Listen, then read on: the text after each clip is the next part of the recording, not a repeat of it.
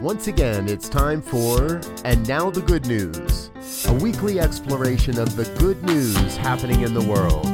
Hi, I'm your host, Reverend Robert Brzezinski, and each week I explore and share the stories of hope and love and inspiration that have caught my eye in the past week. We'll explore exactly how we can create a world that works better for everyone. So get ready, it's time. And now, the good news. Well, hello again, dear ones. Reverend Robert with you, episode number 72 of And Now the Good News a weekly look at the good news stories that come across my desk. And I want to start off today by saying thank you to all of the wonderful listeners that are joining us for the first episode of 2021. Uh, the good news took a little hiatus there in the month of December and over the holidays. And I'll tell you, it was very much needed and uh, did great work to revive and reinvigorate uh, not only my life, but the way we're going to bring you the good news moving forward. So I want to thank you for being with us and tuning back in. 2021 is upon us. And I promise you, we're going to have a much, much better year than we did in 2020. However, as we learned throughout 2020, there really was, excuse the pun, a pandemic of good stories that happened. And most of the stories, listeners to the program know this, most of the stories that I share come from a website and an organization called the Good News Network. Now, I'll leave links in the show notes so you can find all of this. And those folks, they do great work over there. And they did bring us their top 50 positive stories of 2020. I'm going to make sure you have a link there because I do not intend to go through all these stories here today.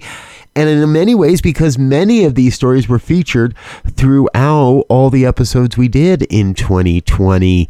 Uh, so I encourage you take a look at this uh, this one article and scroll through, see the one the stories you saw or the stories you want to revisit, and some of the ones that maybe you missed or need to catch up on.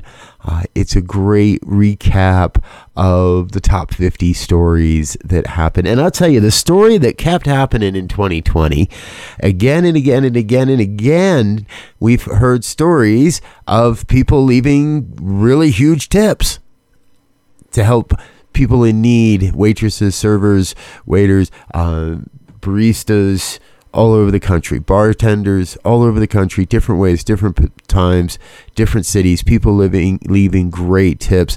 This time uh, on New Year's Eve, as the clock was changing, as we were as a the staff at a juice bar, the Miami Squeeze uh, was they were closing down. One of their regular customers left a two two thousand eight hundred and fourteen percent tip.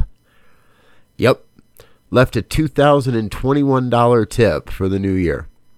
Uh, staff originally thought it just meant $20.21 and chased the person down. And the uh, person said, Nope, don't want any don't want any publicity. Just wanted to support you guys. I'm in here all the time. I love you. And thank you for being here and keep going and keep going. So i want us all to keep doing that. Let's find i don't go out anywhere near as much as i used to uh, but i definitely tip a little bit better than i used to as well. Let's keep that going. If you're ordering food in and your delivery drivers let's start hearing the good news stories of people tipping delivery drivers 2000% that'd be pretty cool Hey, another really wild thing that happened in 2020. Uh, we saw a real resurgence in animal life and uh, a, a, move towards a healthier planet in many, many ways. And I found this story uh, a whole bunch of new critters and creatures were found. Exactly. New snakes, monkeys, arachnids, spiders, fungus, plants, all over the place, everywhere. We even found a new whale in the ocean. Yes, a new whale. A whale we didn't know about living in the ocean. Life continues, life grows. 2020 did not stop that, and it actually gave us a chance to explore a whole lot more. So I invite you to check that story out as well. Now, here's one of the, the favorites that I missed uh, sharing with you that I saw over the holiday break. A 93 year old veteran took to some, uh, just didn't want to sit still and uh, started whittling. Uh, Ex Air Force Colonel John Hobson decided he wanted to whittle and started whittling walking sticks. And he started selling them in his front yard for $3 each and donating the money to, and the intention is to donate the money to a local food pantry. Now, his first 600, his first 100 sticks uh, sold out almost immediately. And his family decided they wanted to do something more. So they set up a GoFundMe campaign. That brought in almost $10,000. Additional donations were made to uh, bring that total up to just around $16,000. And my understanding is it's still going. I don't think they've closed the GoFundMe what all started with a gentleman just wanting to stay busy, busy and help his local friends and help help a local food bank turned into a really really great project. And for me, that's a big part of what 2020 was all about. People coming together to do what they were called to do in little ways that countless times over this past year blossomed into big things, into big projects and uh, and age had nothing to do with it. We've reported stories on young uh, kids and uh, and of all age ranges putting forth a project that people said yes I can help and a little few bucks here and a few bucks there and together a mighty mighty change has been happening across the planet. Here's another story that happened right before the new year. An Arkansas woman paid almost $30,000 for groceries at two different Kroger locations and just started everybody that walked up told the manager here's how much cover it and uh, everybody that walked up they rang up their groceries got to the total and the managers would say that's on us today close to $30000 in donations what a great great thing. Ashley Ann Jones, 35 in Arkansas. Now, she's not new to philanthropy. Uh, she also gave away quite a bit of cash this past year, too, and really has a commitment to support and help her community. Thank you, Ashley, for being one of those people that's doing the good thing, doing the good work, bringing forward the good news, helping us to have something to celebrate. And hey, Arkansas uh, that's not the only good story we found in Arkansas recently. Dr. Omar Atiq, I hope I'm pronouncing that properly, back in 91, 1991, he founded the Arkansas Cancer Clinic. Now, over the years, he served a lot of people uh, at his Pine Bluff facility. And unfortunately, in February of 2020, it doesn't say because of the COVID, it just says in 2020, in February, the clinic had to close predominantly because of staffing shortages. Well, the good doctor uh, started to, you know, close down his business and started looking around and realized that he was owed close to $650,000 in outstanding debt from patients. See, he had a habit over the years of helping people whether they could afford to pay or not, and no matter what their insurance covered, and he would make sure people got the care they needed. Well, he started to realize that most of the people he was talking, he was, you know, trying to con- collect this money from, I had hit dire straits because of COVID or were in a different situation. And so he sat down with his wife and said, I think this is the thing we should do. Uh, she agreed. They went about it, figured out how legally they, this could all happen, and he forgave all $650,000 in debt.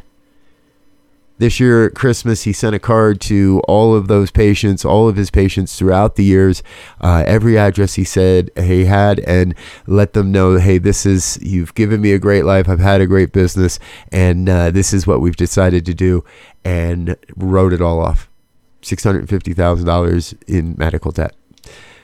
Congratulations, sir. Kudos to you, doctor. You're doing that good work and inspiring uh, a humanity, I believe, to our next form of greatness. Hey, here's an interesting story chopsticks. You ever thought about chopsticks? Ever thought about how many chopsticks end up in the landfill? Ever thought about how many chopsticks worldwide end up in a landfill? Well, doctoral student Felix Böck did. While he was living, uh, working at the University of British Columbia in Vancouver, uh, in the forestry department there, he and his partner, girlfriend, were uh, were out having food and started thinking about chopsticks, and had a great idea.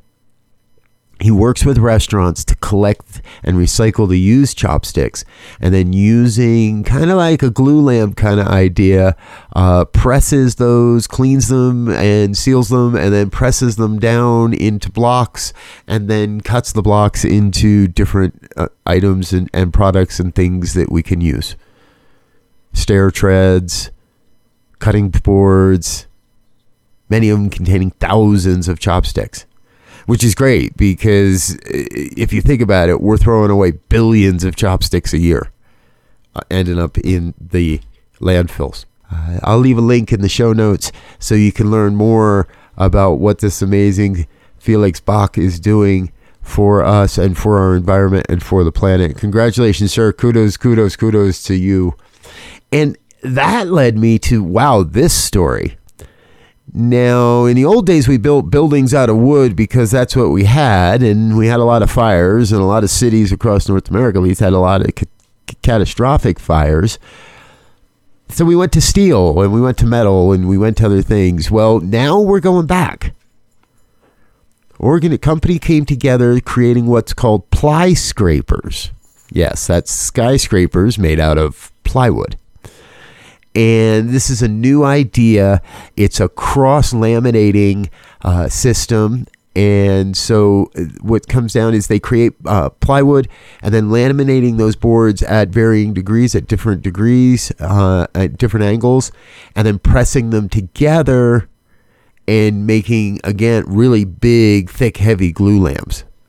Now, these new uh, new type of lumber they're calling it cross laminated timber, or CLT for short. Uh, these these this technology is being used in buildings 19 stories tall. The Terrace House in Vancouver, uh, the Ho Ho in Vienna is 24. The Ascent in Milwaukee, Wisconsin, 25 stories. There's a building in Norway uh, that is poised to be the new tallest building, uh, and others that uh, they believe they can go up to 2,000 feet tall using this technology as countries and governments start to recognize that it can be used. Now, here's the cool part. You might think that building a building out of trees, how does the carbon, the whole nine yards? Well, the team has developed, uh, they've looked at this from a different idea that says at a certain point, a tree stops absorbing carbon from the atmosphere and starts emitting carbon in the atmosphere as it begins to break down. And if we can get to trees at right at that right time, before while they're still kind of just finishing their absorption but not ready to break down and emit carbon, we can use those trees, use that wood capture that carbon inside this process and keep that carbon inside the lumber for another 100 to 200 years, maybe. Pretty cool stuff. Look, thinking outside the box on ways that we can use what's and, and eliminate the carbon load. Pretty cool stuff. Hey, here's probably one of my favorite stories of the new year so far. You may know that uh, the Arctic plains, oil plains, were came up for lease in the Arctic National Wildlife Refuge just about a week ago now. Well, here's the good news: nobody showed up. What what if you leased off what could be some of the most oil-rich lease lands in America, and none of the big oil companies showed up? Well, that's what happened. It ends up that uh, the government of Alaska was the sole bidder on 22 of the parcels. Uh, they were they won on nine of the parcels, 12 of the parcels, uh, nine out of the 12 that received bids. So only 12 of the parcels even received bids in all of this.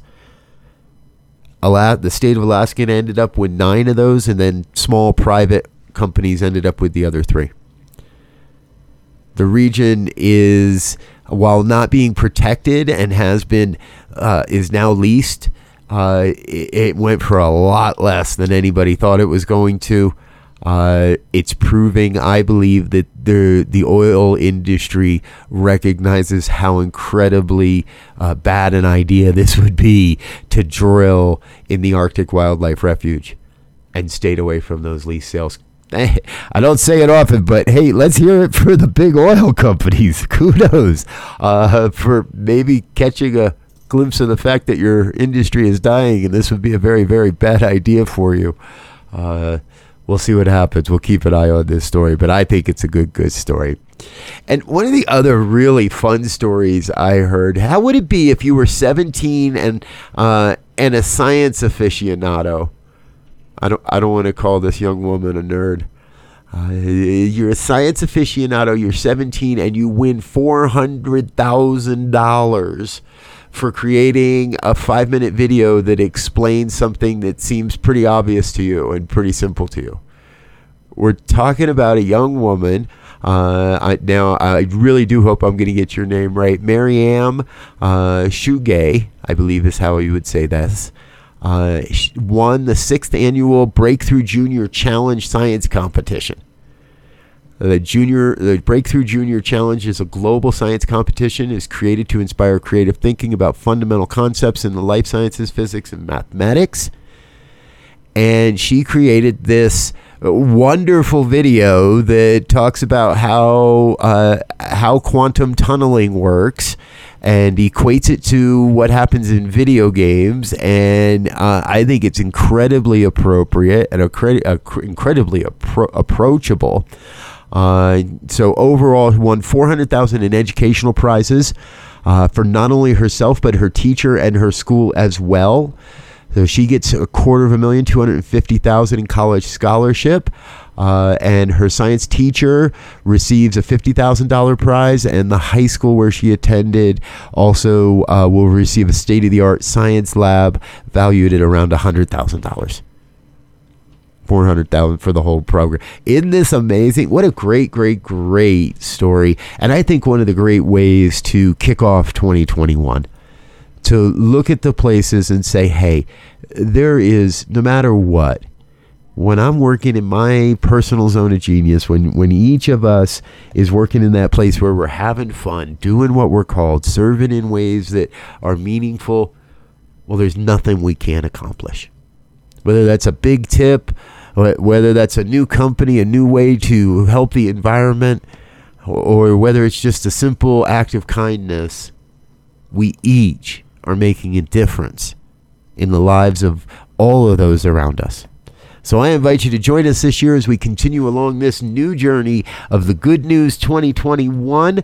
Please send us your stories. If you have stories or you'd like us to feature someone specific, send us an email, goodnews at ntmedia.org, and we'll be sure to take a look at your story and perhaps cover it in one of our upcoming episodes. All right, that's it for this week, folks. I'll be back again next week with more good news from the New Thought Media Network. I'm Rev Robert Brzezinski. Until then, peace and blessings. You've been listening to And Now the Good News, a part of the New Thought Media Network, available exclusively at New Thought Radio. Join us, patreon.com forward slash New Thought Radio. Positively inspiring.